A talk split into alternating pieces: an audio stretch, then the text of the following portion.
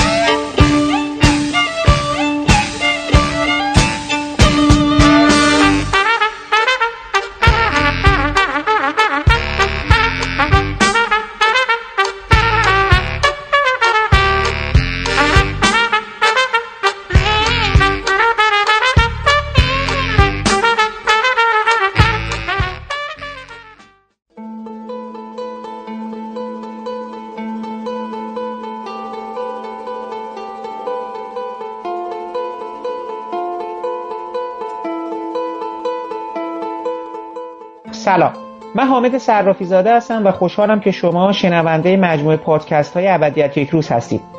برنامه این هفته ما به فیلم او یا خانه اختصاص داره. فیلمی که از همون اولین نمایشهاش در جشنواره فیلم فجر سال گذشته مورد نظر برخی از منتقدین سینمایی قرار گرفت و چند وقتی است که در گروه سینماهای هنر و تجربه در حال اکرانه. من موفق شدم این فیلم رو اخیرا به صورت آنلاین تماشا کنم و از جهاتی اون رو تلاشی ارزشمند در مجموعه فیلم های امسال سینمای ایران می‌دونم. و به همین دلیل خواستم با کارگردان اون آقای اسقر یوسفی نژاد برای این پادکست گفتگو کنم. همچنین از دوست عزیزم آقای عقیل قیومی منتقد و نویسنده و مترجم مجلات ماهنامه فیلم دنیای تصویر و هنر تجربه خواستم تا نظراتشون رو درباره این فیلم با من در میون بذارن که از شما دعوت می‌کنم بعد از صحبتهای آقای یوسفی نژاد شنونده اونها باشید.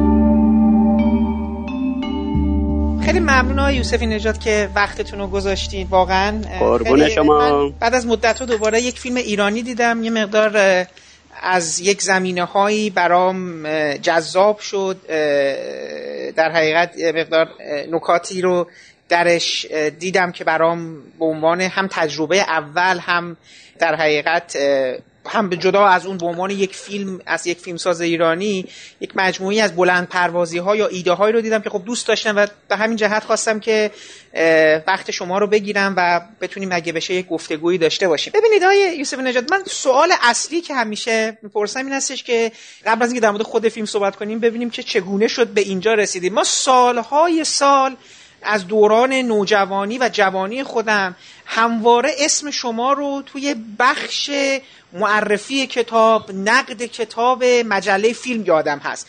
حتی یادمه که فکر می‌کنم در یه دوره ای هم شما در گزارش فیلم داشتید همین در حقیقت نقد کتاب های سینمایی رو دنبال می‌کردید. البته اگر درست خاطرم باشه در مورد گزارش فیلم و اینا. اول از خیلی دوست دارم ببینم که قصه شما و نوشتن و کار مطبوعاتی و ژورنالیزم از کجا شروع شدش؟ ببینید من خب سال 1373 کار مطبوعاتی رو شروع کردم. بلافاصله بعد از فارغ و از دانشکده صدا و سیما در رشته کارگردانی. همزمان با نوشتن حالا یک سال بعدتر یعنی سال 1374 من در تلویزیون مشغول فعالیت شدم برنامه سازی و بعد هم به دنبال اون مشغول کارهای داستانی شدم سه تا سریال ساختم تلفیلم ساختم برای تلویزیون و همزمان به شکل پیوسته داشتم بحث مطبوعاتی رو ادامه می‌دادم. بحث مطبوعات در واقع به نوعی پیوند من بود با سینما.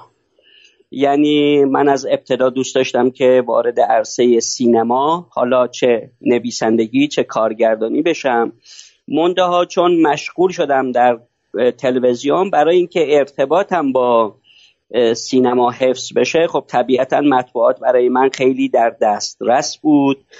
و اینکه چرا نقد کتاب خب یکی این که خب اصلا من آشناییم با سینما از طریق کتاب بود خیلی به کتاب علاقه داشتم مخصوصا کتاب های سینمایی.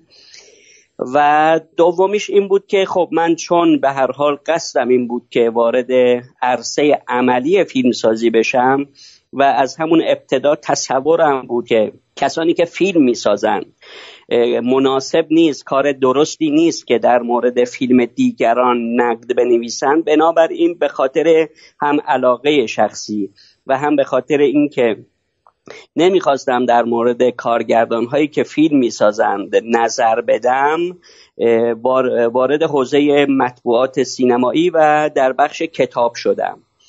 و نهایتا هم کار عملیم رو در تلویزیون انجام می‌دادم که برای من تجربه های خوبی در عرصه فیلمسازی فراهم کرد و هم مشغول بودم در بحث مطبوعات و کتاب که شناخت من از سینما رو روز به روز داشت تقویت می‌کرد. یعنی هم سینما رو دنبال می‌کردم از طریق مطالعه و هم فیلمسازی رو دنبال می‌کردم از طریق ساختن فیلم. این فیلم شما که در حقیقت پارسال تو جشنواره فجر اکران شد من اگه خاطرم باشه اول از همه که در یک بیخبری کاملا یعنی اطلاع دادن این بودش که خب بله یکی از دیگر از دوستان منتقد خب فیلم می ساختن و خبرش هم خیلی درز نکرده بود جایی. همچین به قول رسانه ای نشده بود. ولی برای من خیلی جالبه. این مدت زمانی که شما دیگه داشتید می نوشتید تا فاصله اولین فیلم سینماییتون خیلی طول کشید. دلیل خاصی داره چون من می‌دونم اون عشق رو خیلی سخت میشه آدم کنترلش کنه. ولی شما به نظر میاد خیلی به تعویقش انداختید. بعدش ممنون میشم بگین تو تلویزیون کدوم سریالا رو ساخته بودید یا برای کدوم سریالا نوشته بودید. بله. خب این تأخیر در واقع به خاطر این بود که فعالیت های برنامه سازی و فیلم سازی من در تلویزیون معمولا رسانه ای نمی‌شد چون در ابعاد یک شبکه محلی من داشتم کار می‌کردم در شهر تبریز. همون شهری که خب فیلم او هم در اونجا ساخته شده. من از سال 74 که خدمت از کردم وارد تلویزیون شدم تا سال 82 بیشتر برنامه سازی، سازی و فیلم کوتاه در اشل های تلویزیون کار می کردم از سال 82 تا سال 93 که من خدمتم در تلویزیون تموم شد سه تا من سریال ساختم با عنوانهای باران رویاها را نمی‌شوید. سریالی بود سیزده قسمتی. رویای نمناک اونم سریال سیزده قسمتی و یک سریال سیزده قسمتی دیگه به نام کلید گم شده. و بعد با یک تلفیلم به نام کفشات و در نیار در واقع کارم در تلویزیون برای همیشه تموم شد. من بعد از سال 93 که تلویزیون رو ترک کردم در واقع تا الان دو تا کار عمده داشتم. یکی کتابشناسی سینما در ایران بود که خب کار پیش برداریش از مدت ها پیش شروع شده بود ولی بازنشستگی از تلویزیون این مهلت رو داد که من این کار رو تکمیل و منتشر کنم. دومیش هم نگارش فیلمنامه اف بود و متعاقب اون کارگردانی و آماده کردنش برای جشنواره فجر. دلیل این تاخیر میگم یه بخشیش برمیگرده به اینکه خب من به هر حال داشتم کار می‌کردم و بیشترم زمینه برای تجربه بود و برای سینما عجله نداشتم. بیشتر به خاطر این بود که این آمادگی رو در خودم احساس نمی کردم چون من مدام کار می کردم سطح کارهام رو خودم ارزیابی می کردم و می دیدم که با این سطح کاری که من دارم انجام میدم ورود به سینما شاید چندان برای من نتایج خوبی به دنبال نداشته باشه. ولی من آخرین در واقع کاری رو که برای تلویزیون انجام دادم یه مقدار واقعیت اینه که نظرها رو جلب کرد و زمینه شد برای اینکه با خیال راحت تر بیام و فیلم برای سینما کار کنم. خب طبیعیه که من در شرایطی کار می‌کردم که دوست داشتم برای اولین بار پس از سالها کار برای رسانه کاری برای افکار خودم انجام بدم.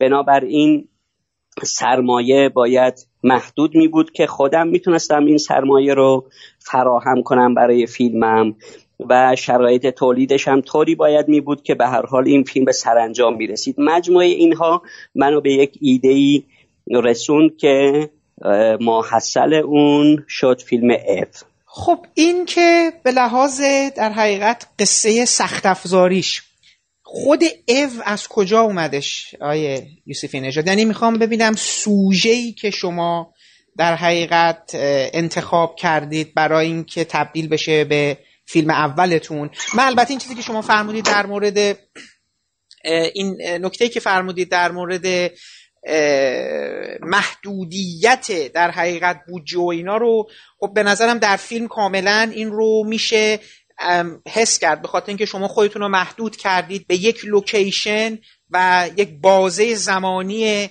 مشخص تو اون لوکیشن. برای همین نشون میده که خب خیلی از این جهت نخواستید که اون کار اول رو بزرگش بکنید. در حقیقت اینو به جاهای دیگه بکشونید و یه مقدار زحمت مالی برای خودتون درست کنید ولی از یه جهت دیگه خود همین کار یعنی انتخاب همین کار یه دشواری ها و سختی های خودشو داره که حالا تو ادامه صحبت ما هم داریم. یعنی یه بلند پروازی داره با این همه شخصیت کار کردن این همه در حقیقت فضا یعنی محدود نبودن به یکی دوتا شخصیت همین همین محدودیت خودش یک سری دردسرهای دیگه رو حالا با خودش میاره که میگم حالا دوست دارم بعدا تو ادامه صحبت من در موردش صحبت کنیم. ولی اینو دوست داشتم بدونم که اصلا به خود این موضوع چجوری رسیدید؟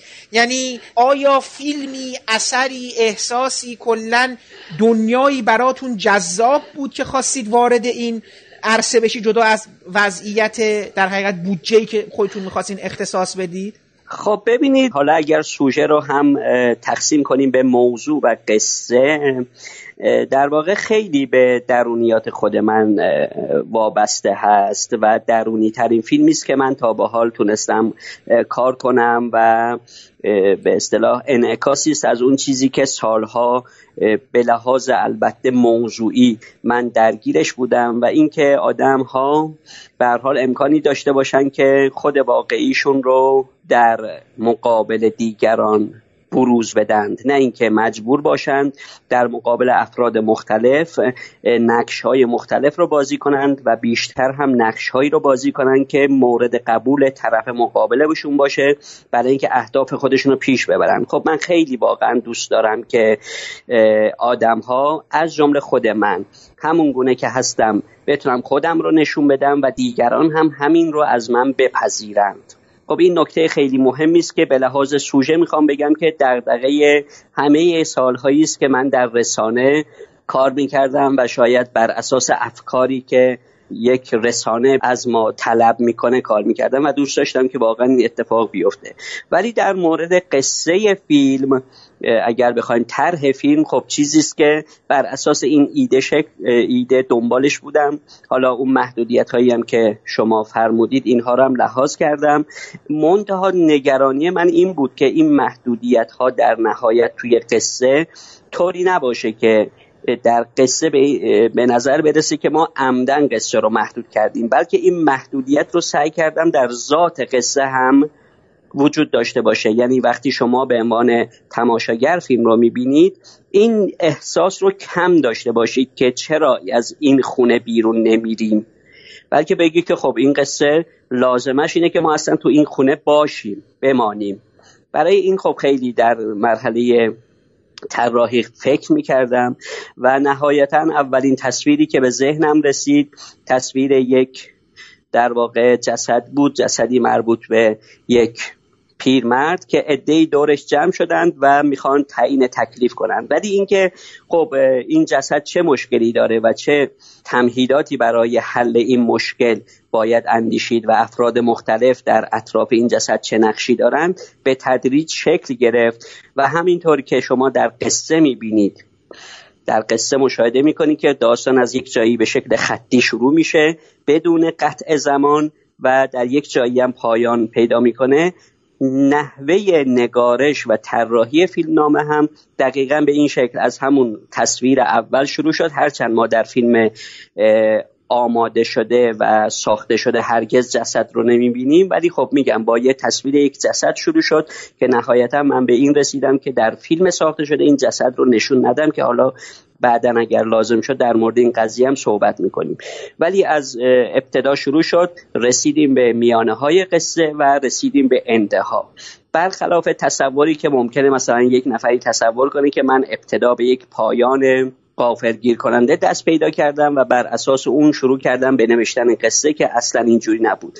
ولی خب وقتی که فیلمنامه اولیه از ابتدا شروع شد تا به انتها بله من دوباره برگشتم. و بر اساس پایانی که طراحی شده بود قصه را از اول بازنویسی کردم و البته این بازنویسی چندین بار و به دلایل مختلف شکل گرفت و می‌خوام بگم که اینجوری بود که ابتدای قصه در ابتدای نگارش شکل گرفت و انتهای قصه در انتهای نگارش نسخه اولیه فیلمنامه شکل گرفت.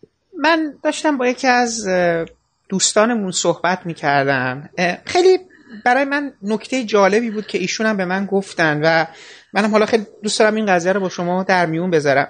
نکته همینه هست. به نظر میاد که ذهنیت اولیه‌ای که در مورد بدنه این ماجرا که شاید توی قصه می‌تونست بست پیدا بکنه اصلا به سوژه اصلی بشه همین رابطه مجموعه ای از افراد و کلا اینکه این سرنوشت این بدن چی میشه. یعنی در حقیقت این بدن بعد از بعد از مرگ سرنوشتش چیه؟ اصلا چگونه باید برخورد کرد باهاش؟ ولی جالبه که وقتی که مسیر فیلم جلو میره در انتها خب یک گشایش میشه گفت یا یک کلایمکسی داریم که اون مسئله رو در حقیقت کنار می‌زنه و حالا یه مسئله جدیدی داره عرضه میشه. البته من شخصا اعتقاد ندارم مسئله جدیدی داره عرضه میشه. چرا اینکه اعتقاد دارم اصلا کل فیلم همون چیزی است که شما دارید میفرمایید به این مفهوم که ما داریم فیلمی رو می‌بینیم در مورد مجموعه ای از چیزهایی که در نگاه اول چیزی هستن که در باطن به نظر میاد چیز دیگری وجود داره. یعنی یه چیزی در زیر پنهانه. آن چیزی که افراد مینمایند نیستش. من به نظرم این دوتا موضوع به نظر میاد که مسئله اصلی ذهنی شما بود. حتی همجور که خودتون اشاره کردید. ولی من خیلی دوست دارم در مورد اون رابطه بدن بعد از مرگ هم ببینم این چقدر دغدغه شما بود و چقدر می‌خواستید اون رو گسترش بدین توی موضوع. بدن در این فیلمنامه موتور محرک هست البته بدن که منظور اون جسد بله، موتور بله. محرک هست که ما در واقع قصه رو آغاز کنیم آدم ها رو جمع کنیم و نهایتا شخصیت های اصلی هم یک یک سر و کلشون تو قصه ما پیدا بشن. ابتدا دختر میاد بعد فامیل ها و پلیس و روحانی و بعد افراد مختلف نماینده دانشگاه و نهایتا هم اون کسی که کار اصلی رو در قصه ما انجام داده داماد خانواده پیدا میشه. از نظر قصه خب این واقعیت هست که جسد در واقع بهانه میشه. یه انگیزه میشه آدم ها جمع بشن و وصیت کسی که جسد متعلق به اونه یعنی در واقع وصیتی که بر اساس اون قرار یک جسد تشریح بشه در واقع تأمین پیدا می‌کنه این وصیت تشریح به آدم هایی که در اطراف این جسد جمع هستند و دوربین ما و قصه ما شروع می‌کنه به تشریح لایه های مختلفی از شخصیت های مختلفی که در درون این آدم ها پنهان شده. مانند کسی که جنایتی رو انجام داده کسی که عشقی رو مخفی کرده کسی که نیت خاصی رو در زندگیش سرپوش گذاشته ما کم کم به خلوت این آدم ها نزدیک میشیم و شروع می‌کنیم به تشریح این آدم ها به جای تشریح اون جسد چون جسد در واقع موضوعیت خودش رو وقتی که آدم های زنده هنوز نقاب هاشون رو چهرهشونه داره از دست میده. همین پرهیز و خودداری دوربین از نزدیک شدن به جسد هم برای این هست که این بی اهمیتی موضوع جسد رو به لحاظ قاب دوربین و زاویه دوربین هم مورد تاکید بیشتر قرار بده. و نهایتا می‌بینید شما مثلا در اطراف جسد بحث های انجام صورت می‌گیره بین آدم ها که کمترین ارتباط رو به بحث تشریح و خود جسد داره. موضوعات عشقی مطرح میشه موضوعات عاطفی مطرح میشه موضوعات حقوقی مطرح میشه موضوعات شرعی مطرح میشه در باب موضوع ولی هرگز ما برای تعیین تکلیف جسد هیچ اقدام عملی انجام نمیدیم. منهای پایان که می‌بینیم که جسد که بهانه بیش برای شروع قصه نبوده در سرنوشت دو تا شخصیت اصلی قصه ما هم تاثیر نداره و این دوتا خیلی راحت با این قضیه کنار میان و اجازه میدن که جسد بره و در اتاق تشریح مورد استفاده پزشکی قرار بگیره.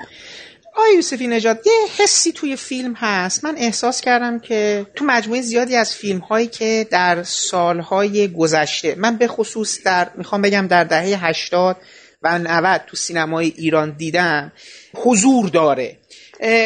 تو صحبت قبلی هم اشاره کردم. یک لحظه ای توی ابتدای فیلم شما هست. اونجایی که دارن جسد و وارد خونه می‌کنن یکی از فامیل ها از روی دیوار اون کنار یک پرده ای رو می‌کشه پرده که رو تخ... تر حقیقت پهنه و باهاش آنتن ماهواره رو میپوشونه. بله. یه چیزی هست اینجا که انگار داره همواره مخفی میمونه. یه چیزی هست که اون همون که شما فرمودید بازم.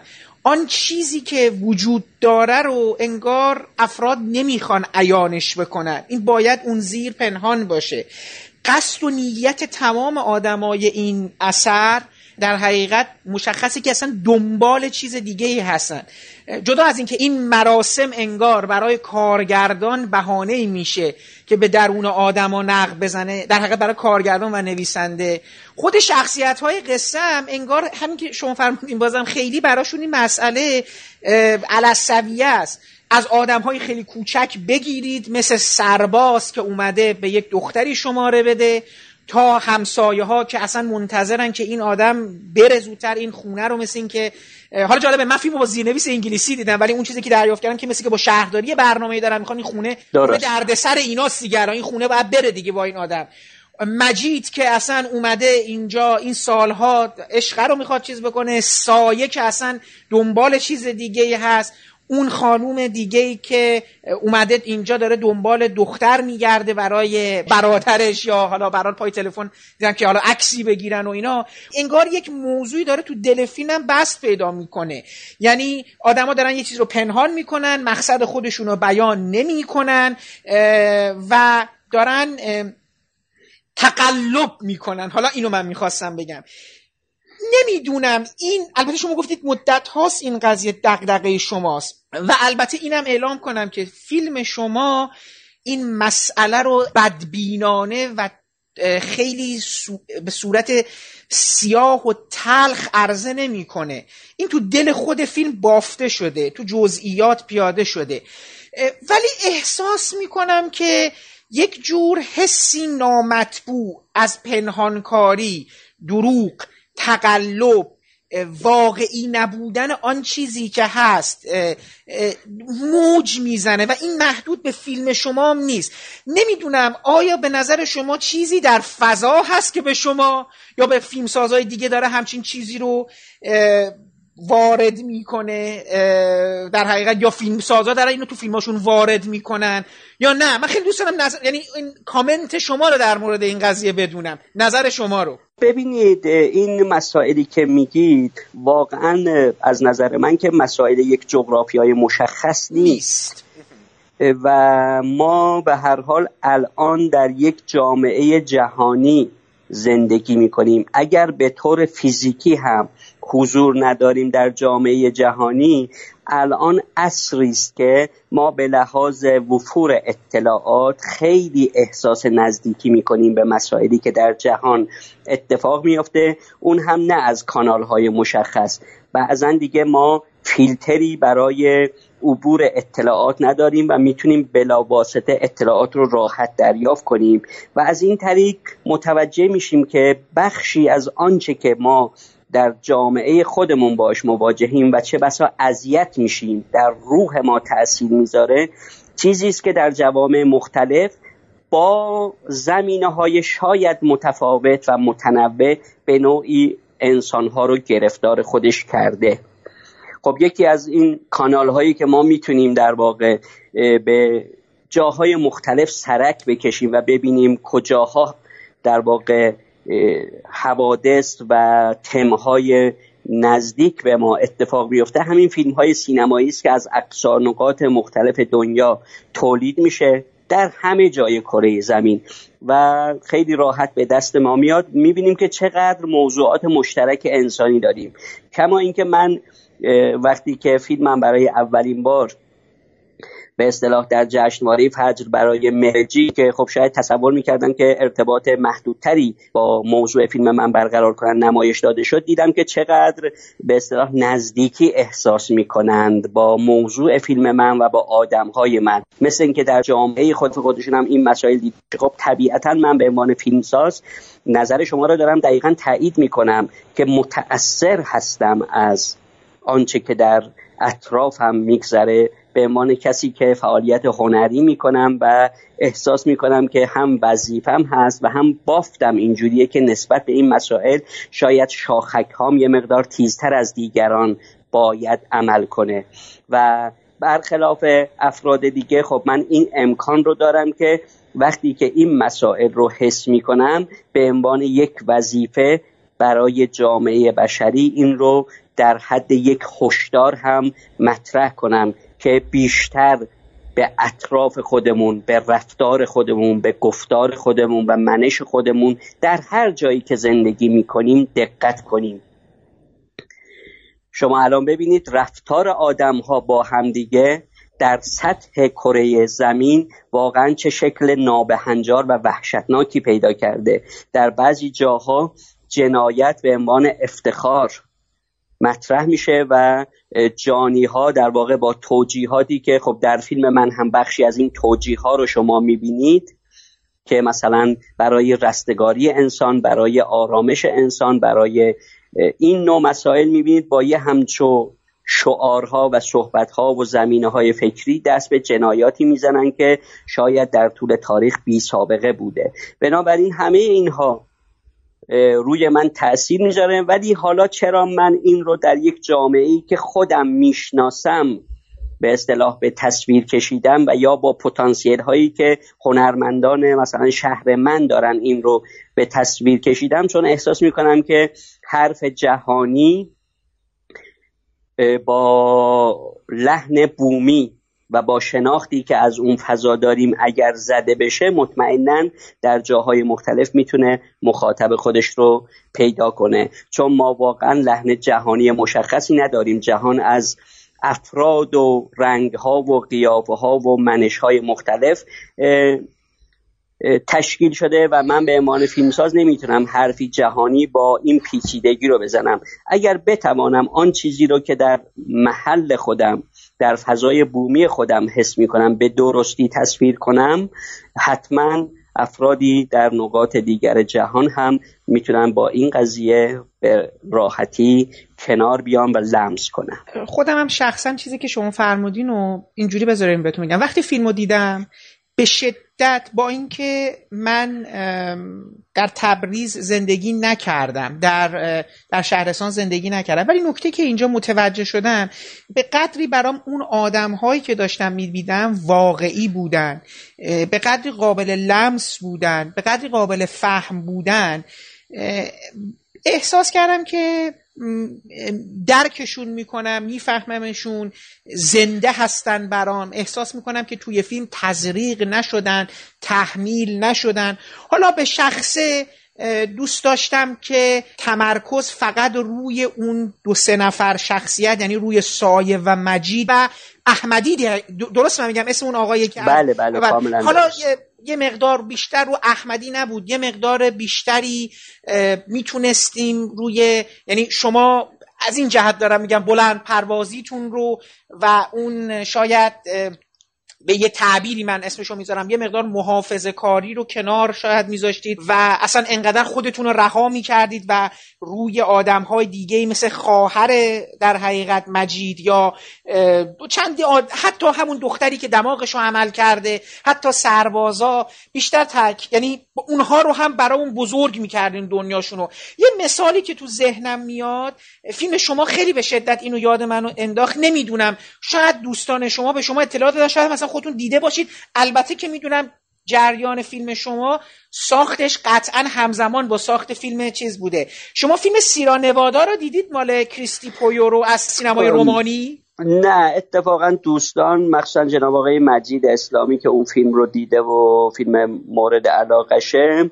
توی جلسه به من این رو پیشنهاد کردن که ببینم و گفتن که خب نزدیکی هایی من بین این دوتا فیلم احساس می‌کنم ولی تا الان نتونستم به اصطلاح این فیلم رو ببینم. اونو اگر ببینید خب خیلی جالب می‌شد که دوست داشتم نظر خودتون رو بپرسم که در مورد اون فیلم و اینا. حالا ان اگه فرصت کردید حتما اون فیلم رو ببینید. چون حتما آدماشون اونجا هم شما خیلی آدم ها رو می‌فهمید و حالا جاه طلبی فیلمساز اینه که هر سی دقیقه یه آدم جدیدی رو معرفی می‌کنه و از یه خونه کم تو اون خونه خودش رو محدود می‌کنه بیرون نمیره و و و حالا این قصه هستش که تو اون فیلم اتفاق میفته حالا من سوالی که پیش اومد این هستش که خب ببینید چقدر برای شما مهم بود که مسئله ازاداری رو و مسئله در حقیقت سوگواری رو این گونه در حقیقت ما بگیم آن چیزی که داره در تبریز رخ میده رو بازنمایی کنید. می‌خوام ببینم که اصلا کلا این فضا چقدر برای شما شما خودتون ساکن تبریز هستین و سالهای سال دارین اونجا زندگی می‌کنین دیگه درسته؟ بله بله. خب.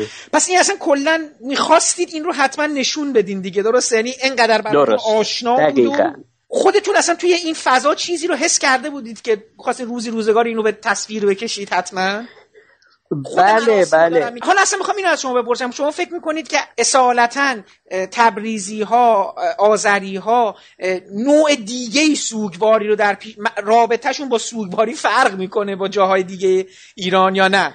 شخصا خودتون تو تجربه متفاوت داشتید؟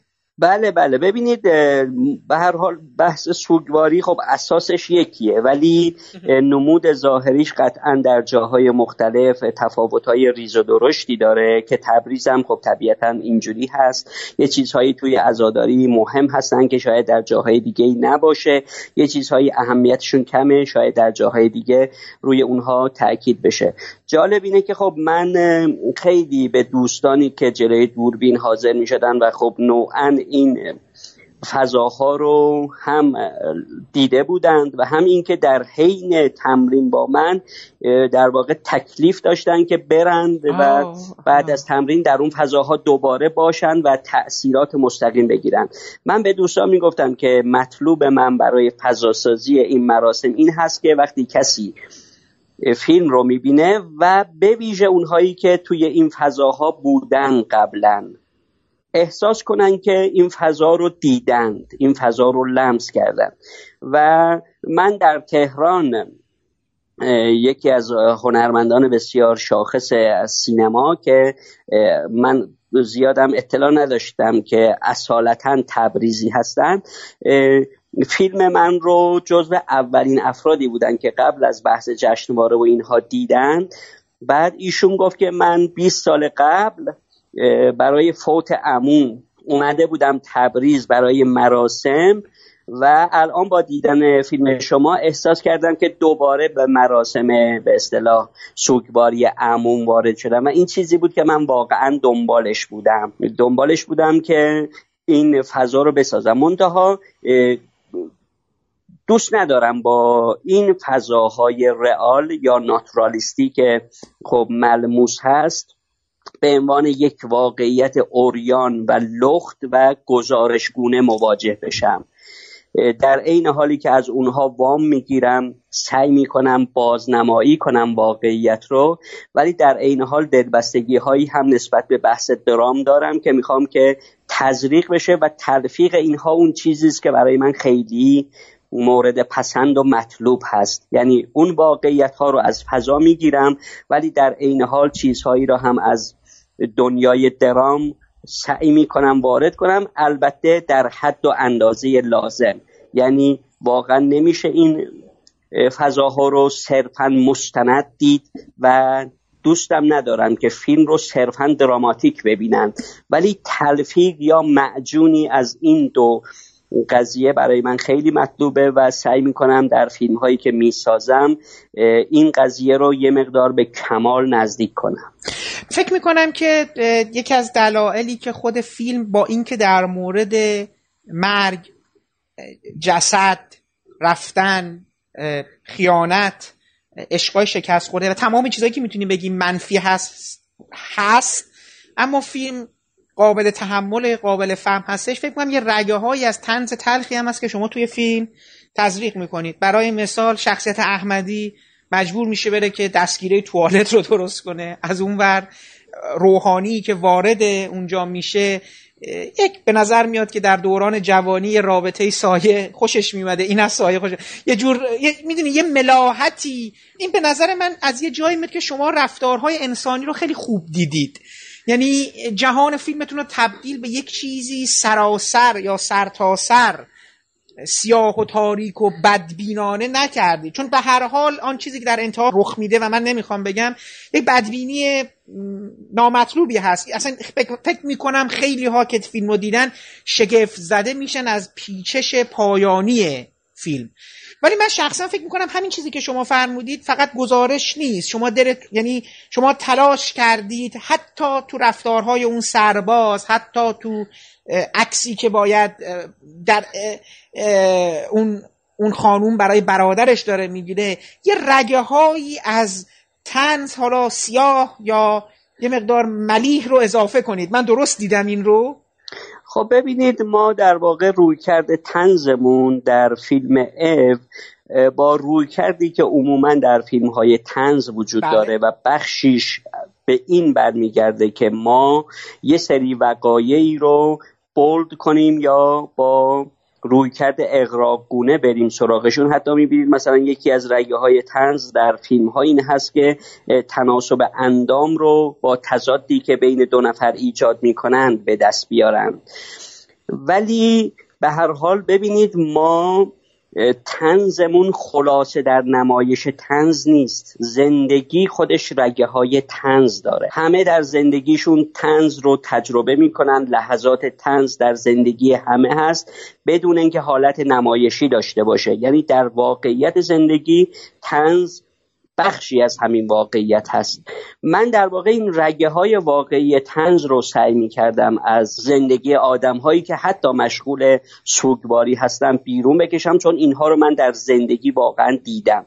منتها حالا اینکه من از اونها به هر حال باید به عنوان یک فیلمساز و فیلمنامه نویس بهره برداری دراماتیک کنم این سر جاش هست. ولی تنزی نبود که ما خارج از زندگی آدم ها بخوایم تزریق کنیم به اینها. اون چیزهایی که واقعا اتفاق مثلا همون بحث دستشویی و تعمیر در دستشویی توسط احمدی من خب در یکی از همین مراسم های سوگواری این رو به عینه دیده بودم. یعنی یک چیزی است که یک ایده است که از واقعیت گرفتم منتها به نفع موضوع فیلم آوردم در داخل فیلم نامه گذاشتم. به حال این چیزی بود که من بیرون از به اصطلاح دنیای فیلم و نمایش دیدم و این رگه های تنز به نظر من بله در تلطیف و حتی نزدیک کردن تماشاگر به ای که شاید خودش ذاتا می‌خواد تماشاگر رو پس بزنه خیلی موثر واقع میشه. آقای یوسفی نژاد بریم سر قضیه اصلا کلا ایده رفتن به سمت زبان در حقیقت زبان و فیلم با زیرنویس. اول از همه اینو بگم که ما سالهای قبل آقای ناصر قرام رضایی مثلا با فیلمی مثل خونبست یا اصلا کلا فیلمایی که در حقیقت بیرون تهران ساخته شده بود با زبان و حالا زبان محلی با زبان بومی اون استان که قصه داره درش اتفاق میفته یه جورایی این خطر رو کرده بودن.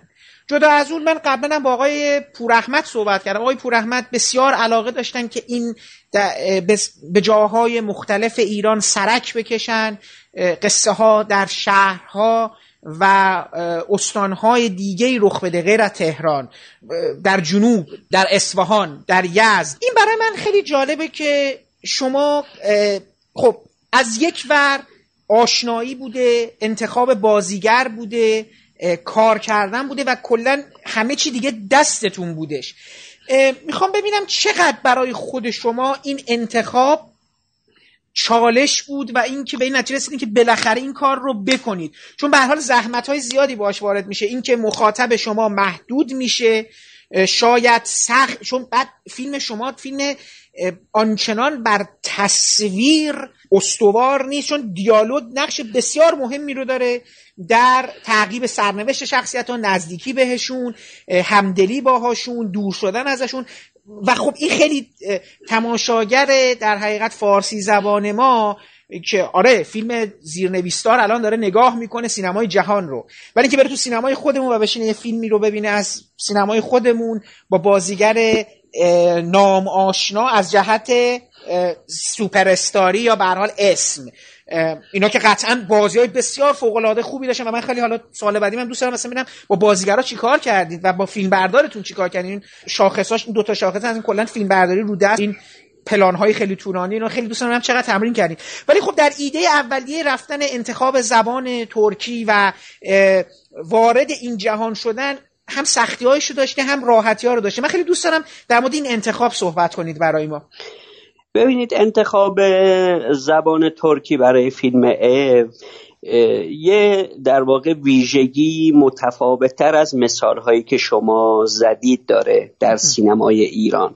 ببینید مثال هایی که زدید اغلبشون البته بیشتر در واقع انتخابشون از بین گویش ها و لحجه ها بوده کمتر بوده که به سمت یک زبان کامل متفاوت برن.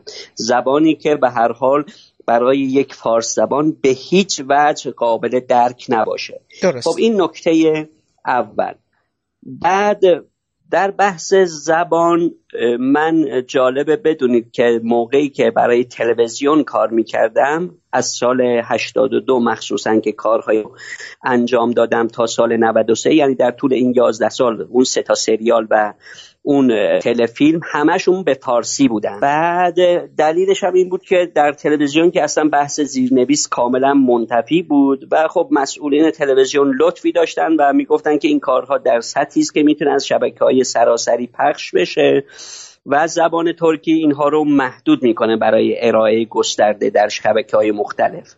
بنابراین من همش کارهام تا پیش از او به زبان فارسی بوده. حالا شما این دوتا نکته رو در نظر بگیرید که برای من هم فیلم او در واقع اولین تجربه کامل زبان ترکی بود و یک زبان کاملا متفاوت از زبان فارسی رو که هیچ نکته مشترکی برای تفاهم ندارن رو انتخاب کردم. منتها من هم مثل شما معتقدم که یک کارهایی بالاخره از یک جایی باید شروع بشه. عنایت می‌کنید یعنی ما مدام برای خودمون بهانه تراشی بکنیم که خب به هر حال برای اینکه سراغ این قضیه نریم دلایل کافی داریم. ولی تا کی می‌خوایم پشت این دلایل مخفی بشیم و اون چیزی رو که دلمون می‌خواد نریم سراغش؟ خب این انگیزه اصلی من بود. و فکر می‌کردم که فضایی که توی فیلم نامه من هست و توی ذهن من هست اینجوری با انتخاب این زبان خیلی به اصالت خودش نزدیک میشه. کاملا. چون اصالت خب به هر حال برای من در سینما حرف اول رو می‌زنه. فیلم سازانی رو دوست دارم که فیلم سازان اصیل هستند. همیشه از اونها سعی کردم یاد بگیرم و مثل کی آقای یوسفی نجات میشه بگید؟ کیا رو دوست دارید؟ بله بله من در سینما حالا به لحاظ حفظ اصالت در واقع نمونه خیلی روشنتری از آقای کیارستمی رو البته در سینمای خودمون نمی‌شناسم. خیلی هرچند به هر حال به لحاظ روی کردش نسبت به واقعیت و اختلافات زیادی در واقع با فیلم سازی من ایشون دارن که البته خب فیلم سازی ایشون به یه حد کمالی رسیده ولی خب به هر حال حداقل روی کردشون نسبت به درام با من خب یا روی کرده من نسبت به درام با ایشون خیلی تفاوت داره. ولی از منظر اصالت نگاه کنیم مخصوصا ایشون اون چیزی رو که اصالت رو من بیشتر درش می‌دیدم اصالت خود سینما بود. یعنی وابستگی به اون چیزی که در سینما اصل هست و اصلا آفرینش سینما بر اساس اون بوده. خب من الگو می‌گرفتم از این افرادی که به این شکل کار می‌کنند و فکر می‌کردم زبان یک عنصر خیلی مهمه. و در عین حال این عقیده را هم دارم که در سینما حالا فارغ از بحث سینمای ایران یا جای دیگه در سینما هیچ محدودیتی برای هیچ زبانی در عرصه فیلمسازی وجود نداره. ما یه مقدار واقعیتش اینه که چوب تنبلی رو می‌خوریم. بلا ایران می‌دونید از نظر زبان از نظر گویش و از نظر لحجه همونطوری که شما هم اشاره درستی داشتید بسیار بستر متنوعی داره و واقعا می‌تونه سینمای ایران رو از این تکگویی یا تک زبانی یا تک فرهنگی نجات بده. حتی من فیلمسازی که در تبریز زندگی کردم در سینمای ایران نهایتا می‌رسم به اینجایی که بلنشم بیام تهران و با فرهنگی که درش زیست نکردم. حالا آشنا هستم ولی درش زیست نکردم. فیلم می‌سازم و نهایتا فیلمی می‌سازم که در مقابل کسی که اصالتا توی تهران زندگی کرده واقعا حرفی برای گفتن ندارم. یعنی یه ادایی رو از این فیلم من شما نهایتا اخذ می‌کنید. ادای یک تهرانی که زیستش اینجا نبوده. البته خب در سینما این یک فرمول مشخص نیست. کما اینکه ما نباید بگیم که خب حالا جایی مثلا فیلم هایی که فضایی یا تخیلی ساخته میشن اینها نباید ساخته بشن چون فیلمساز در اونها زیست نکرده. ولی خب ما از اون نوع فیلم ها این انتظارات رو نداریم. هرچند در اونها هم خود ذهنیت فیلمساز و اصالت ذهنی فیلمساز می‌دونید. شرطش هر فیلمسازی که فیلم تخیلی می‌سازه کریستوفر نولان نیست. هر فیلمسازی که دنیای سرگرمی رو داره برای تماشاگرش زنده می‌کنه استیون اسپیلبرگ نیست. خیلی از اینها آریتی هستند ولی به نظر من در دنیای سرگرمی و تخیلی و سایر ژانرها هم مثلا وسترن همه آقای جانفورد نیستن. اونها به هر حال در اون حوزه یک اصالتی دارن. حالا ما من که خب فیلمسازی هستم که بیشتر دقدقه های اجتماعی خودم و اون چیزهایی که وجه مشترک جامعه بشری است کار می‌کنم احساس می‌کنم که بله اصالت من در این چیز هاست در آدم هایی که می‌شناسم در زبانی که باش تکلم کردم به مدت چهل و مثلا هشت سال و همه این نشانه ها واقعا فیلم رو همونطوری که گفتید برای شما می‌تونه ملموس کنه. شما باز هم قصد دارید که در حالا تبریز یا در حقیقت آنجایی که خودتون به لحاظ فرهنگی زیستی مناسبات آشنایی بیشتری دارید می‌خواین. چون به هر حال به نظرم خانه با خودش موفقیتی رو ورده از جهت اینکه به هر حال چند نفر از منتقدان ناماشنای ایران از فیلم شما تعریف کردن. خودتون احساس می‌کنید که اثرتون قابل دفاعی میدونینش. الان به جشنواره های خارجی داره میره. پس من احساس می‌کنم که دیگه این اعتماد به نفسی که میگید اون قبلا یه مقدار احساس می‌کردید هنوز وقتش نیست. الان دیگه فکر می‌کنه دیگه نه وقتش شده. چون فیلم اولم اون چیزی بودش که تا حداقل به هر حال میشه گفت شاید 60 70 درصد آن چیزی که شما قصد داشتین بهش نزدیک شدید. شاید هم 100 درصد نمی‌دونم این دیگه خود فیلمساز باید بگه. ولی می‌خوام ببینم که فکر می‌کنید که ادامه این مسیر رو باز هم در جایی ادامه بدید که به مناسباتش آدمهاش و پیچیدگی های شخصیتیشون تسلط بیشتری دارید یا نه؟ فکر می‌کنید دوربینتون رو وردارید و برید جای دیگه. خودتون تصمیمتون الان چی هستش؟ خب من اینو مجبورم یه مقدار به اصطلاح با مقدمه جواب بدم خدمتتون. این بحث موفقیت فیلم که میگید در واقع ببینید فیلم از دو منظر قابل بررسی است. یکی تا زمانی است که من با فیلم ارتباط دارم و هنوز در معرض دید کسی قرار نگرفته و یکی زمانی است که فیلم توسط منتقد تماشاگر و جشنواره دیده میشه. من فکر می‌کنم این دیدن توسط دیگران فیلم رو مال اونها می‌کنه. من اگر در مورد موفقیت فیلمم صحبت کنم ماحصل برخورد جشنواره و منتقد و تماشاگر هست. خودم نسبت به فیلم تا زمانی که در معرض دید قرار نگرفته واقعا نمی‌تونم نظر بدم. حداقل من یه همچو فیلمسازی هستم. کما اینکه دوستان همکار ما که به اصطلاح کنجکاو بودن در مراحل تدوین مدام از من سوال می‌کردن که فیلم چگونه شده واقعا جواب روشنی براشون نداشتم و فیلم برای من خیلی مبهم بود. فیلم روشناییش از دیده تماشاگر منتقد و جشنواره بود. هر سه. توجه می‌کنید بله. بنابراین با این مقدمه می‌خوام بیام بگم که اگر امروز راهی که من در او رفتم مقبولیت پیدا کرده این مقبولیت نه از دید خود من. بلکه از دید کسانی است که فیلم رو دیدن و مهر تایید بهش زدند. در واقع ادامه مسیر می‌خوام بگم که خیلی به اینها وابسته است تا به خواست خود من. این خاصیت سینماست.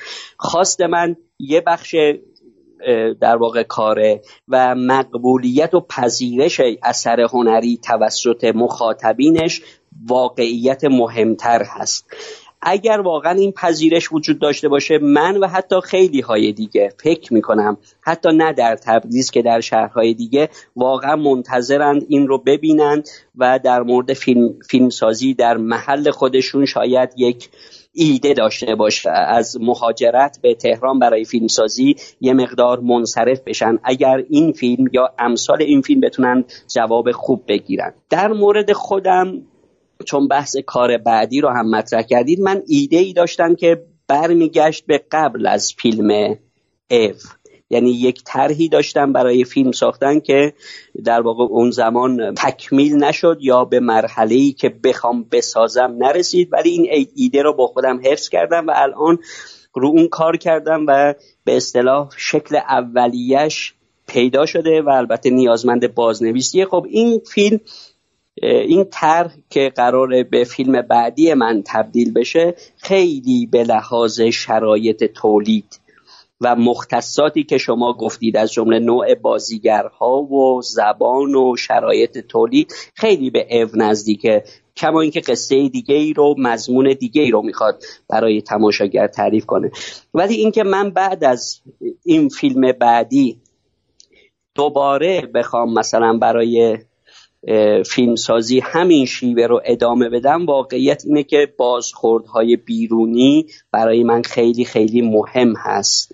اینکه اون چیزی که من فکر می‌کنم فقط چیزی نباشه که من فکر می‌کنم و من دوست دارم بلکه بتونه برای خودش در نزد مخاطب مختلف در سطوح مختلف جا باز کنه. بنابراین در جواب سوال جناب عالی به طور مشخص اگر کار بعدیم رو بگید بله با همین روال ساخته میشه. ولی اینکه در ادامه مسیر فیلم سازیم تا آخر چه اتفاقی خواهد افتاد هنوز به اصطلاح برای من زیاد روشن نیست. حالا این چیزی هم که شما فرمودید من امسال داشتم یکی از بچه هایی که توی دارن در حقیقت جشنواره فیلم کوتاه تهران داشت برگزار می‌شد می‌گفت به طرز خیلی این به معنای بدش نه به معنای خوبش. می‌گفت به طرز افراطی الان شما دیگه مجموعه فیلم هایی که داره از جاهای مختلف داره میاد از استانهای دیگه و شهرستانها. میگو به طرز خیلی افراطی و معکدی همه دیگه دارن با زبان محلی خودشون می‌سازن. و میگو مثلا ما دقیقت مثلا در یک سانس فیلم های کوتاه میگو هر سانس که ما رفتیم و چند فیلم کوتاه دیدیم بلا استثنا یک یا دو یا سه تا فیلم حتی ما همه این فیلم ها داشت که داشتیم با زیرنویس می‌دیدیم. یعنی خب هر کدوم از بچه ها از جاهای مختلف حالا چه به زبان عربی چه به زبان ترکی بگو حتی که دوستان به زبان از زبان ترکمن مثلا اویش ترکمنی در فیلم استفاده شده بود. و خب این به نظر میاد که دیگه موجی هستش که دیگه داره فراگیر میشه و شده. من خودم خاطرم هست که بعضا بعضی از فیلمسازا استفاده می‌کردن. من حتی یه فهرستی هم تهیه کرده بودم از فیلمایی که خارج از تهران داشت رخ می‌داد. ما فراوون فیلم داشتیم که حالا بحثی نیستش که لوکیشن درست استفاده کردن. یا نه ولی فیلمسازان ما به جاهای مختلفی سرک کشیده بودن توی ایران. ولی خب این که به هر حال فیلم شما در این ابعاد دیده شده من چند وقت پیش با برادران ارک هم صحبت کردم. و برای فیلمشون. و خب این فیلمشون هم که موفق شدش در با, با و, من بقیه فیلماشون رو دیدم که همه رو در حقیقت در جایی که خودشون هستن ساخته بودن و باز هم موفقیت های جهانی و خود مخاطب و اینا. به نظرم این مسیر به هر حال هموار شده و استقبال شده و فکر کنم دیگه این ترسم ریخته. ولی میگم کلا نگرانی که شاید یه ذره وجود داشته باشه مخاطب دیگه. چون الان الان فیلم شما در گروه هنر و تجربه به نمایش در اومده. البته من فکر می‌کنم فیلم اگر در آذربایجان به نمایش در بیاد اکران احتمالا بعد بیشتر سینماها دیگه نشونش بدن دیگه. فکر کنم استقبال استقبال اون بر چطور بوده؟ خبر دارید شما؟ هنوز به هر حال اکران آذربایجان شروع نشده. نشده. آها. نشده نه. ولی پیشنمایش داشتیم دیگه احتمالا برای کسانی که بهشون اعتماد دارید اونجا و دوستانتون بله بله ما در ایام جشنواره فجر در یکی دو تا شهر ترک زبان نمایش داشتیم و خب طبیعتا استقبال خیلی خوب بود. بله. خب به هر حال بحث نمایش عمومی و گسترده یه مقدار با بحث جشنواره می‌دونید همیشه تفاوت هایی داره و حتی روی کرده تماشاگرها به این که مثلا فیلمی رو در جشنواره می‌بینید به عنوان فیلم محبوب تماشاگران معرفی می‌کنند ولی در اکران فیلم دیگه ای پرفروش میشه. بله درسته. خب به هر حال نکته ای که می‌خوام خدمتتون بگم ضمن اینکه تایید می‌کنم همه نکته نظرات شما رو در این زمینه و خب من با این دوستانی که اسمم بردید و توی فیلم کوتاه فعالیت می‌کنن خب از نزدیک آشنایی دارم و این روی کردشون رو دنبال می‌کنم.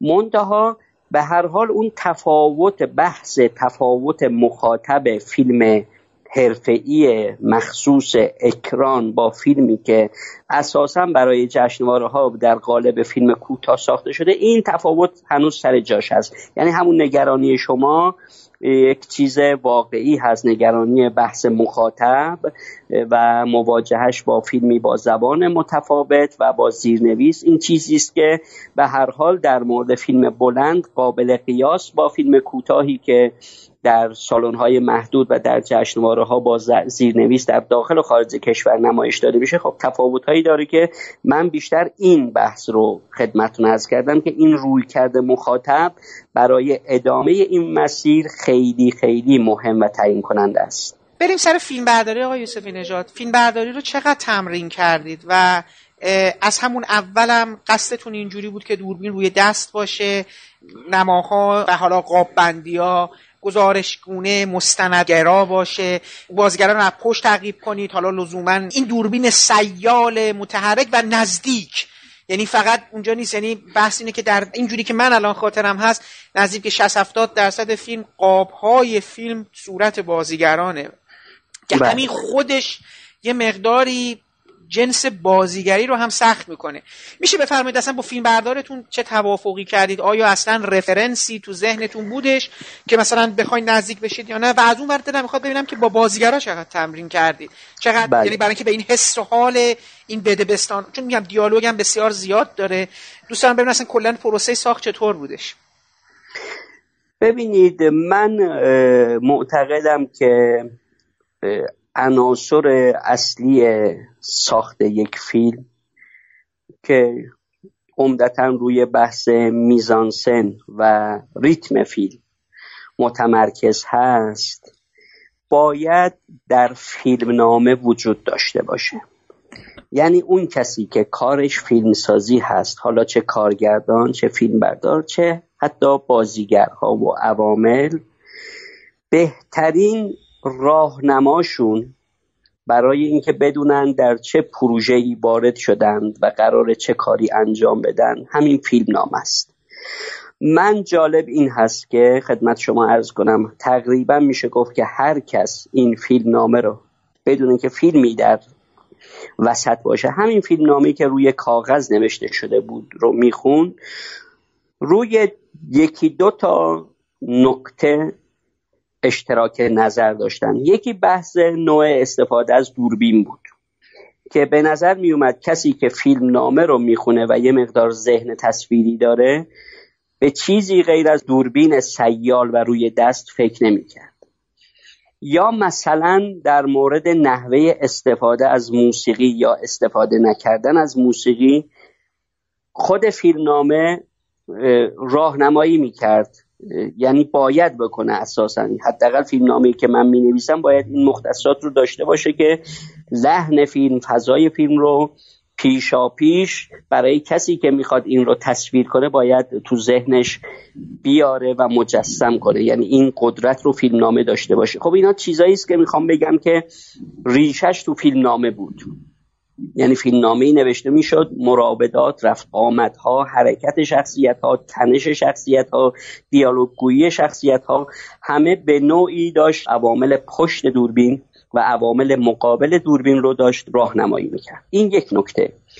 دوم این هست که ما در واقع خیلی من البته جزو فیلم سازانی هستم که میزانسن کلی کارم که البته مربوط به همه عناصر هست و ریتم کارم خیلی وابسته به بازیگر هست.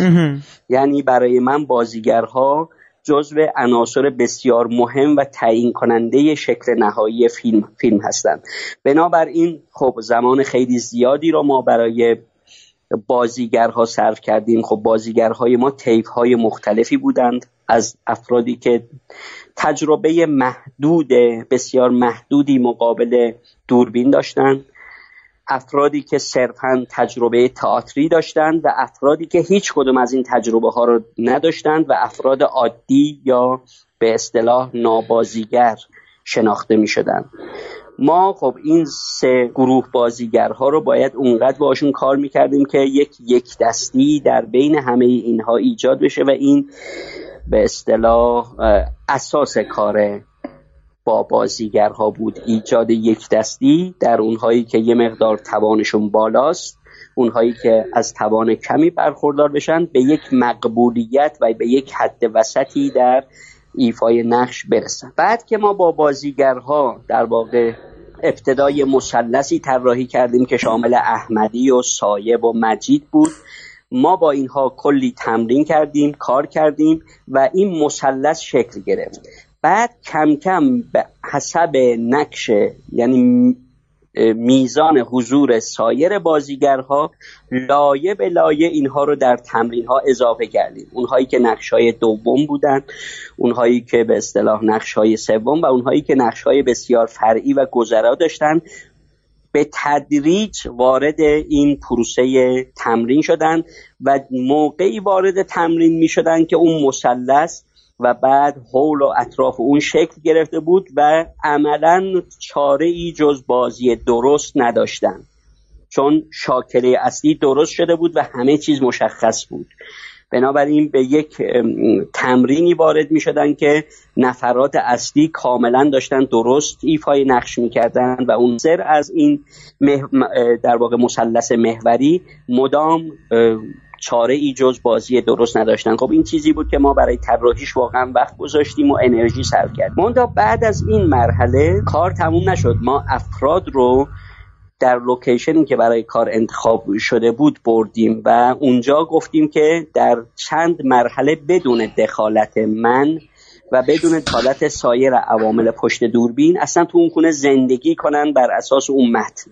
بعد من خب به تدریج شروع کردم به روتوش کردن حرکات اینها و البته خیلی سعی می کردم که اون حرکاتی که این آدم ها در اونجا دارن و خیلی با طبیعت اونجا سازگار هست سعی می کردم اینها رو زیاد دستکاری نکنم و روتوش هام در حد این باشه که به هر حال قرار این چیزها از پشت ویزور دوربین دیده بشن. و این در واقع جریان زندگی رو ما در اونجا با این بچههایی که مقابل دوربین بودند راه انداختیم من سایر عوامل فنی رو به مجموعه اضافه کردم. اونها هم اومدند و ناظر حرکات اینها شدند و که یه مقدارم روتوش شده بود. بعد اونها به لحاظ فنی پیشنهادها و روتوش های خودشون رو دادن و من گفتم که همون بحث محوریت بازیگر این بود که من به عوامل گفتم که این چیزی که این زندگی که در این خونه داره شکل می‌گیره ما معذف هستیم که این زندگی رو در قاب خودمون بگیریم. نه اینکه قاب ما اونها رو معذف کنه که بر اساس این قاب زندگی کنند. بنابراین خب فیلم بردار صدا بردار حتی طراح صحنه و لباس و سایر عواملی که در فیلم دخیل بودن خب سعی کردن تاثیرات خودشون رو از این زندگی که ما در این خونه محدود جاری و ساری کرده بودیم تاثیراتشون رو بگیرن و نهایتا به شکلی که شما الان در فیلم می‌بینید حتی به لحاظ قایی حتی به لحاظ زاویه دوربین حرکت دوربین مجموعا از اون زندگی که جلوی دید ما داشت اتفاق میافتاد الهام گرفتیم و سعی کردیم اینها رو به شکلی که چیزی رو از دست ندیم تصویر کنیم و دکوپاش کنیم. قرارتون بر سکانس پلان های طولانی بود از همون اول؟ یعنی می‌خواستم ببینم که تو چیز تدوین چون اینم دوباره یه سوالی که من همیشه می‌پرسم. بعضی از فیلمسازا رو می‌دونم که با تدوینگرشون اصلا در هنگام در حقیقت نوشتن فیلم نامه واردی گفتگویی میشن خیلی دوست دارم بدونم که قصد شما اساسا بر چون فیلم از مجموعه زیادی سکانس پلان هم تشکیل شده کما اینکه بله دیگه یعنی من اصلا کم فکر می‌کنم اکثر پلانهای شما سکانس پلان هستن در حقیقت بیشتر بله. دو تا چهار پنج دقیقه چهار دقیقه قطعا طول می‌کشه بعضا.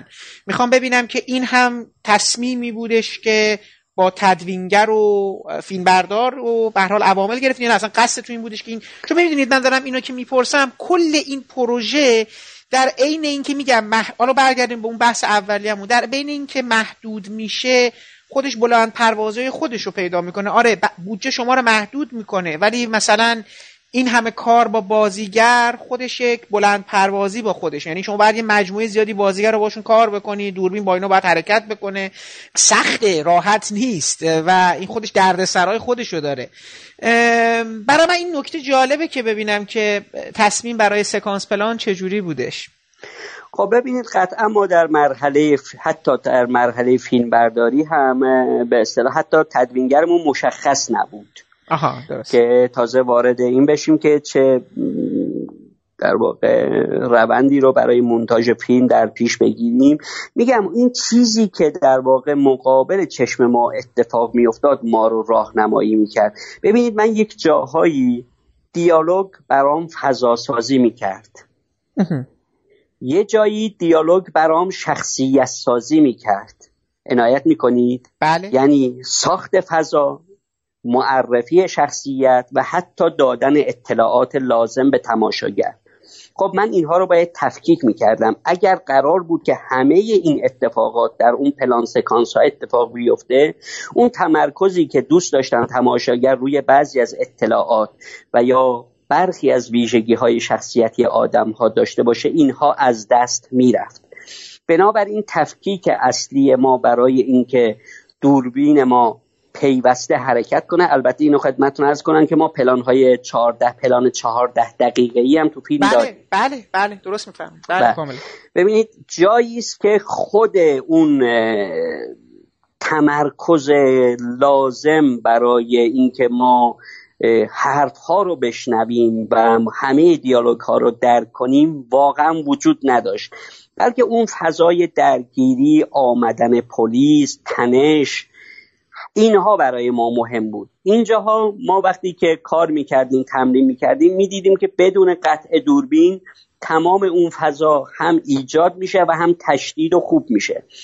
ولی جایی که مکالمه ها صورت می‌گرفت آره من مخصوصا که خب من استراتژی حرکت دوربینم یه مقدار فرق می‌کرد با فیلم های دیگه و اونم این بود که متکی به حرکت بازیگر هست. ما بدون حرکت بازیگر حرکت دوربین نداریم. ممکنه بازیگر حرکت کنه و دوربین حرکت نکنه. ولی اینکه بازیگر حرکت نکنه و دوربین حرکت کنه ما این رو نداشتیم. خب این در واقع شیوهی بود که در جاهای ساکن واقعا دوربین ما بیخود معطل می‌شد. بنابراین برای اینکه هم دوربین ما معطل نباشه و هم تاکید بکنیم روی برخی از لحظه ها حسه ها صحبت ها اونجا من ترجیح دادم که به هر حال دوربین رو متوقف کنم. دوربین ساکن بشه رو آدم ها قیچی وارد کار بشه و به هر حال این اتفاقات بیفته. چون در غیر این صورت شما قطعا با فیلمی مواجه می شدید که بی خود اصرار داره که در همه جا در واقع طول پلان ها را افزایش بده و در عین حال بخش های خیلی مهمی از قصه رو که نیاز بود تماشاگر اینها رو جذب کنه و باشون به هر حال آشنا بشه اینها رو قطعا از دست می‌داد. بنابراین منبع ما باز اکت بازیگرها بود و اینکه کجا مکس لازم هست؟ کجا فضاسازی می‌تونه یک فضای هیجانی رو دوربین سیال ما تشدید کنه؟ خب همه اینها رو سعی می‌کردیم محاسبه کنیم و روی فیلمنامه و بعد روی تمرین اینها رو محاسبه کنیم و نهایتا به این شیوه برسیم. این سوالی که من پرسیدم برای فیلم بعدیتون رو حالا گفتین ایده قبلی گرفتیم. می‌خواستم اینو ازتون بپرسم. برام جالب شد. چون فیلمی که داشتم دیدم یاد چند تا فیلم سینمای ایرانم میافتم. نمی‌دونم حالا واقعا در ناخودآگاهتون بوده علنا بوده دوست داشتید بهش ادای دین بکنید نکنید یا اصلا بهش فکر کرده بودید. ببینید اصلا میزانسن شلوغ با این وضعیت و این, این شرایط خب نمونه متأخرش مثلا یک حب قند آقای میرکریمی بودش. یه خود قبلتر اگه بریم توی مهمان مامان مال داریش مهجویی وجود داشته. حالا یه خود میریم عقبتر مسافران بیزایی رو داریم که اتفاقا جالبه من شوخی با یکی داشتم می‌گفتم احساس می‌کردم که مادر بزرگی که شما توی این فیلمتون اووردین انگار یک شوخی با فیلم مادر چون که اینجام این مادر بزرگی فاصله بین عروسی و عزا رو گم کرده.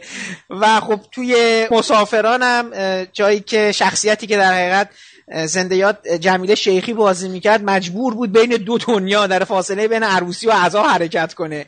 نمی‌دونم این داره یعنی احساس کردم که شاید خواستین شاید شوخیه شاید هم نباشه. اصلا چون دو اصلا شخصیت بحث آلزایمر و فراموشی به نظرم یه چیز پنهانی تو خود فیلم هست. چون پدر این هم گویا آلزایمر گرفته درسته؟ یعنی اونم بله یه بله. بیماری گرفته. اینم که آلزایمر گرفته. حالا می‌تونین اشاره هایی هم به خیلی چیزهای دیگه باشه که دلم نمی‌خواد. حالا یعنی سیاسی بکنم یا کلا بحث رو یه خود یعنی فیلم رو از این چیزش یه خود ابعاد استعاریش رو بیشتر کنم.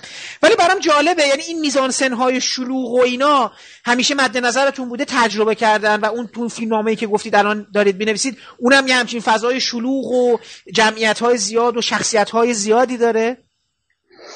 خب من در دوره‌ای که در تلویزیون کار می‌کردم کم کم متوجه شدم که کار کردم با در فضاهای شلوغ واقعا برام دلپذیر هست یعنی واقعا خیلی برام سخته که مکالمه دو نفر مقابل هم رو کارگردانی کنم به جای فضاهای شلوغی که ده ها نفر و من تمرکز کنم که چیزی رو در این جمع گسترده از دست ندم. خب این مطلوب من هست و فکر می‌کنم که میگم به حال چون من در تلویزیون فعالیت هم بیشتر بخش تجربی داشت و اینکه طبع خودم رو یه مقدار در فیلم سازی کشف کنم.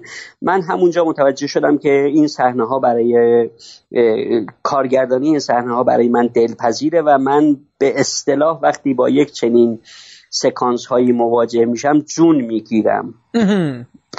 طبیعتا به دنبال این قضیه طبیعی است که من علاقمند فیلم هایی باشم که یه همچو فضاهایی رو دارن. مثل همون فیلم هایی که مثال زدید از آقای میرکریمی و بعد استاد بیزایی و بقیه. خب طبیعتا این فیلم ها تاثیر خودشون رو رو من گذاشتند. این فیلم ها رو شاید بیشتر دیدم به خاطر اینکه میگم مثلا این فضاهایی که شلوغ آدم های مختلف میان و میرن.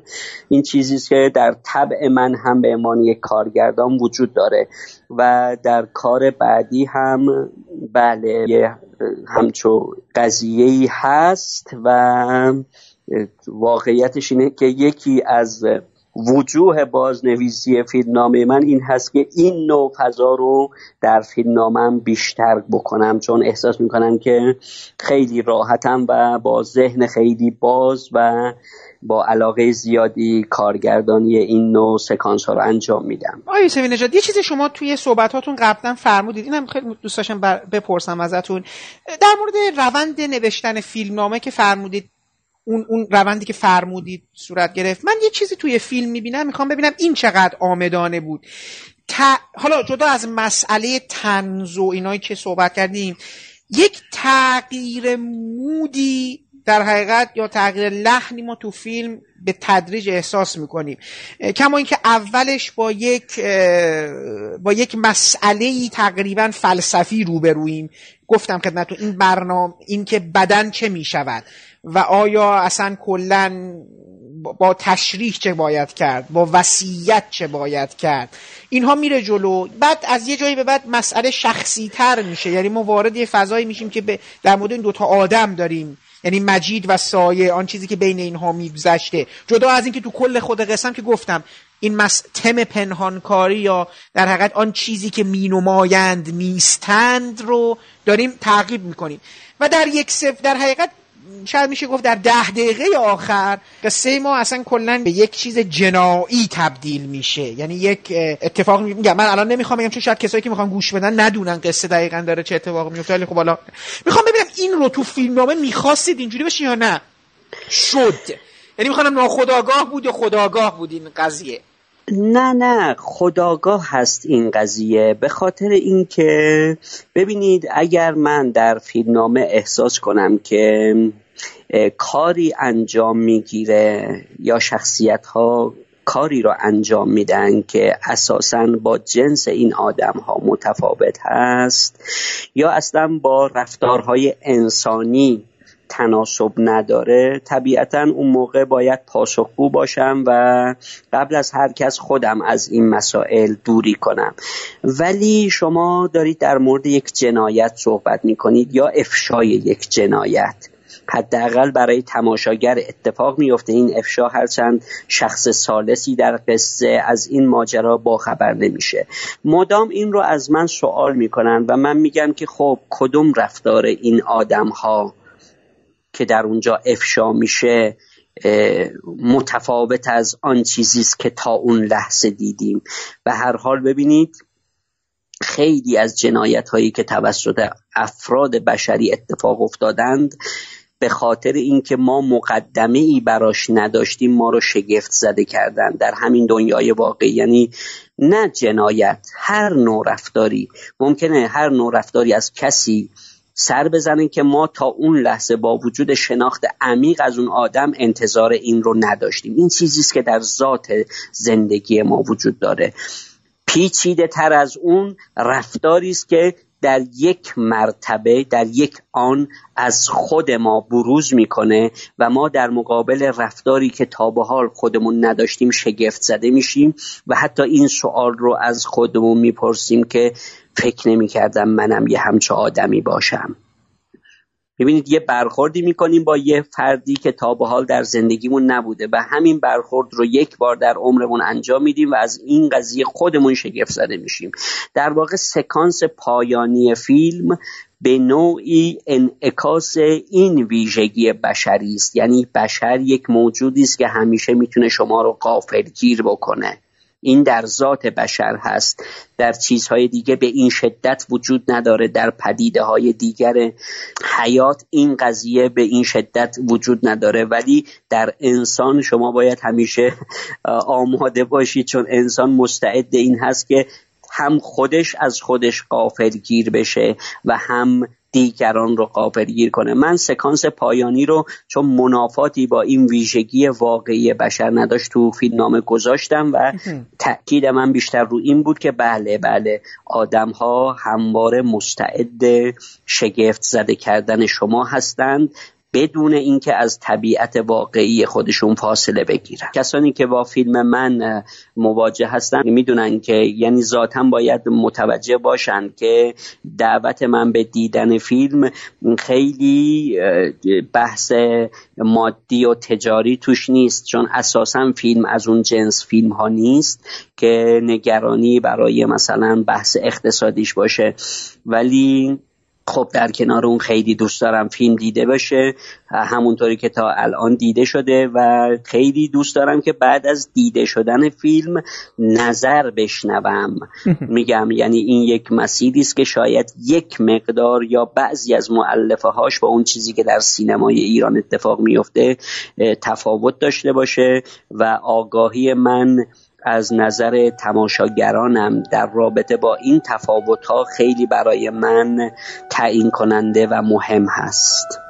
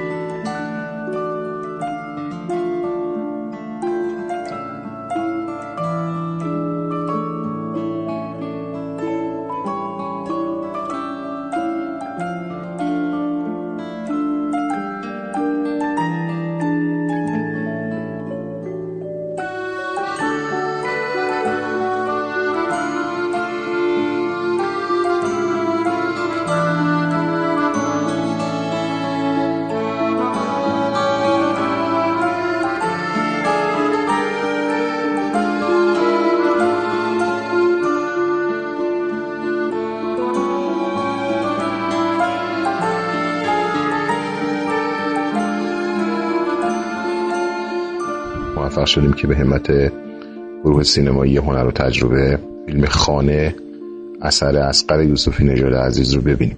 فیلم خب از همون نمایش آغازینش در جشنواره فجر سال گذشته به تقریب نظر مثبت قاطبه جامعه منتقدین سینما ایران رو به خودش جلب کرد و خب تعریف و تمجیدهای بعدی هم باعث شد که کنجکاوی ما بیشتر بشه اینجا در اصفهان.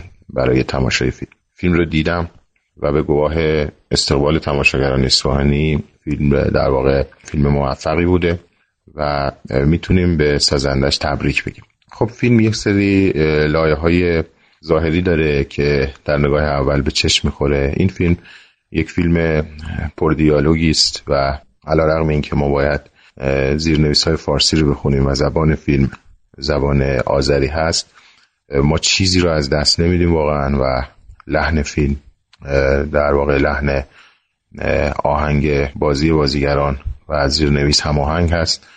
و من حتی شنیدم که به کارگردان فیلم پیشنهاد شده که فیلم دوبله بشه و کارگردان نپذیرفته. خب واقعا چه کار خوبی کرده. به دلیل اینکه این فیلم با دوبله میشه گفت خیلی چیزا رو از دست میده یا بهتره بگیم مثلا فیلم از دست میره. از آن سو فیلم پر اکت پر دیالوگی که مشخص هستش که نیاز به تمرین و ممارست پیش از فیلم برداری داشته. چون یک اکت بیجا یا نابجا می‌تونسته لطمه بزنه به کار بقیه اعضای گروه و این اتفاق خوشبختانه نیفتاده و فیلم به سلامت رسیده به ساحل موفقیت.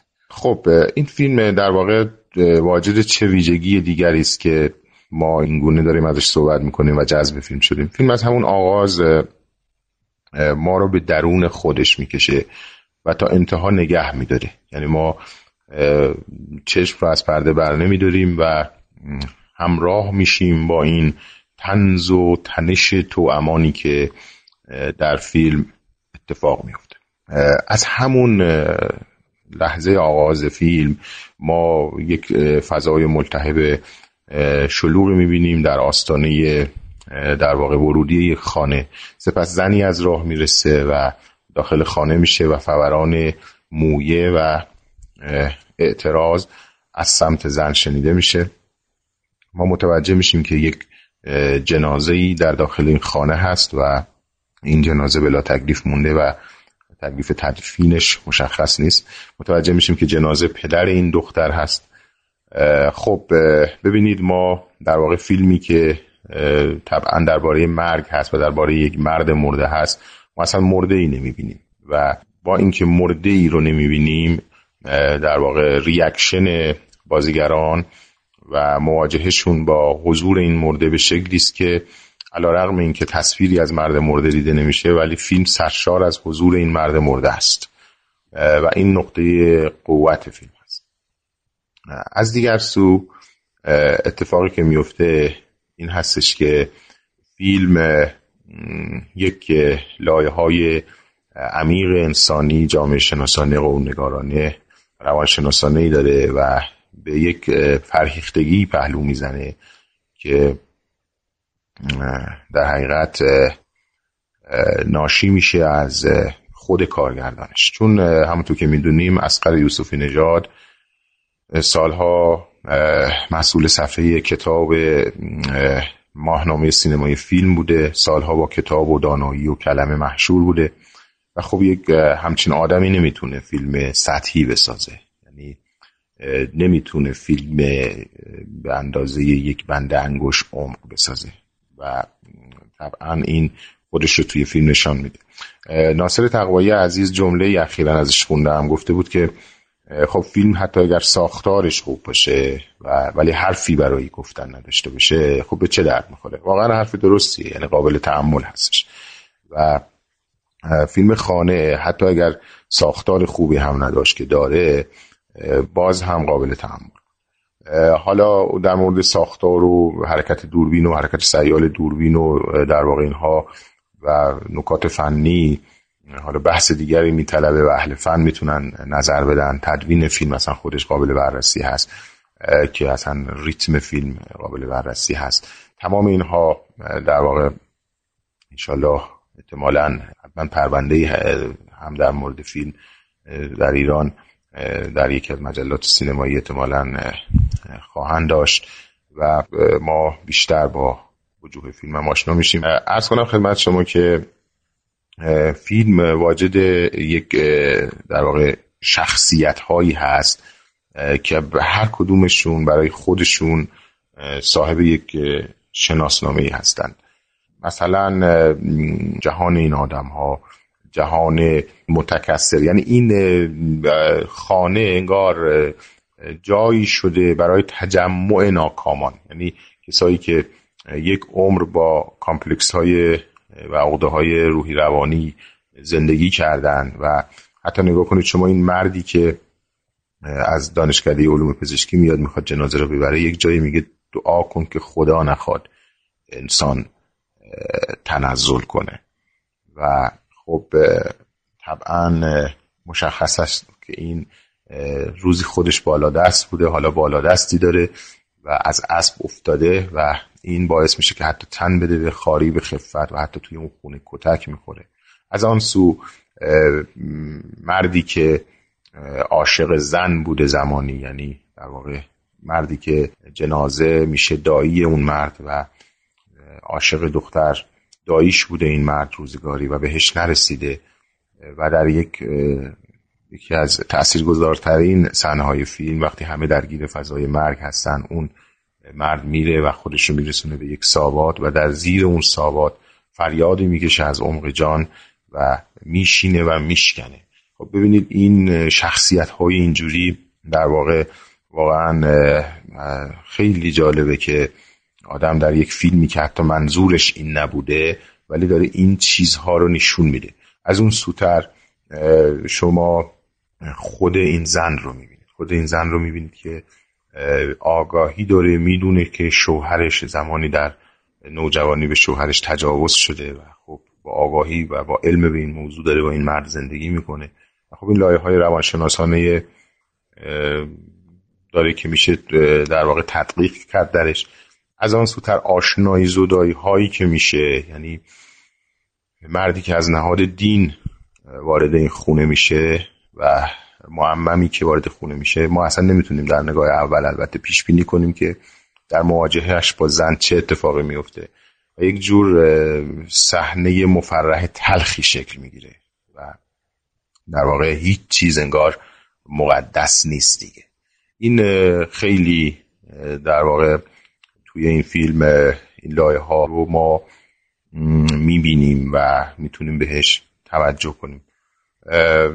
و از این قبیل. یعنی فیلم فیلم یک بار مصرفی نیست. میشه هر بار دیدش و نکاتی رو کشف در پایان من می‌خوام بگم که ما فیلم هایی که در این در حال و هوا یعنی تنشی که بین اعضای خانواده در یک خانه در یک فضای محدود صورت می‌گیره نمونه هاش رو کم نداشتیم. یا حتی مثلا جنازه ای هستش توی یک خونه ای و دیگران حول محور این جنازه دارن در واقع با هم بدبستان می‌کنن. خب این فیلم ها کم نبوده. ولی من به زرس قاطع میگم که در میان خیشاوندان جهانی و وطنی خانه اثر اسقر یوسفی نژاد یکی از بهترین های این گونه فیلم است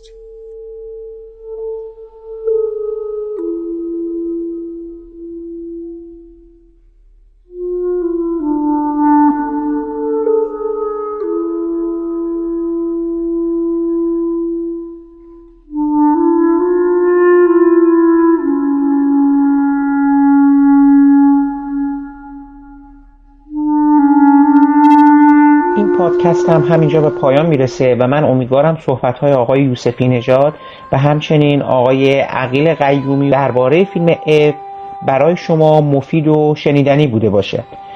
پیش از خدافزی باید از زحمات آقای محمد شکیبا که تدوین این پادکست رو به عهده داشتم تشکر کنم و برای رعایت نصف نیمه حق معلف از قطعات موسیقی که از اونها در این پادکست استفاده کردیم نام ببرم.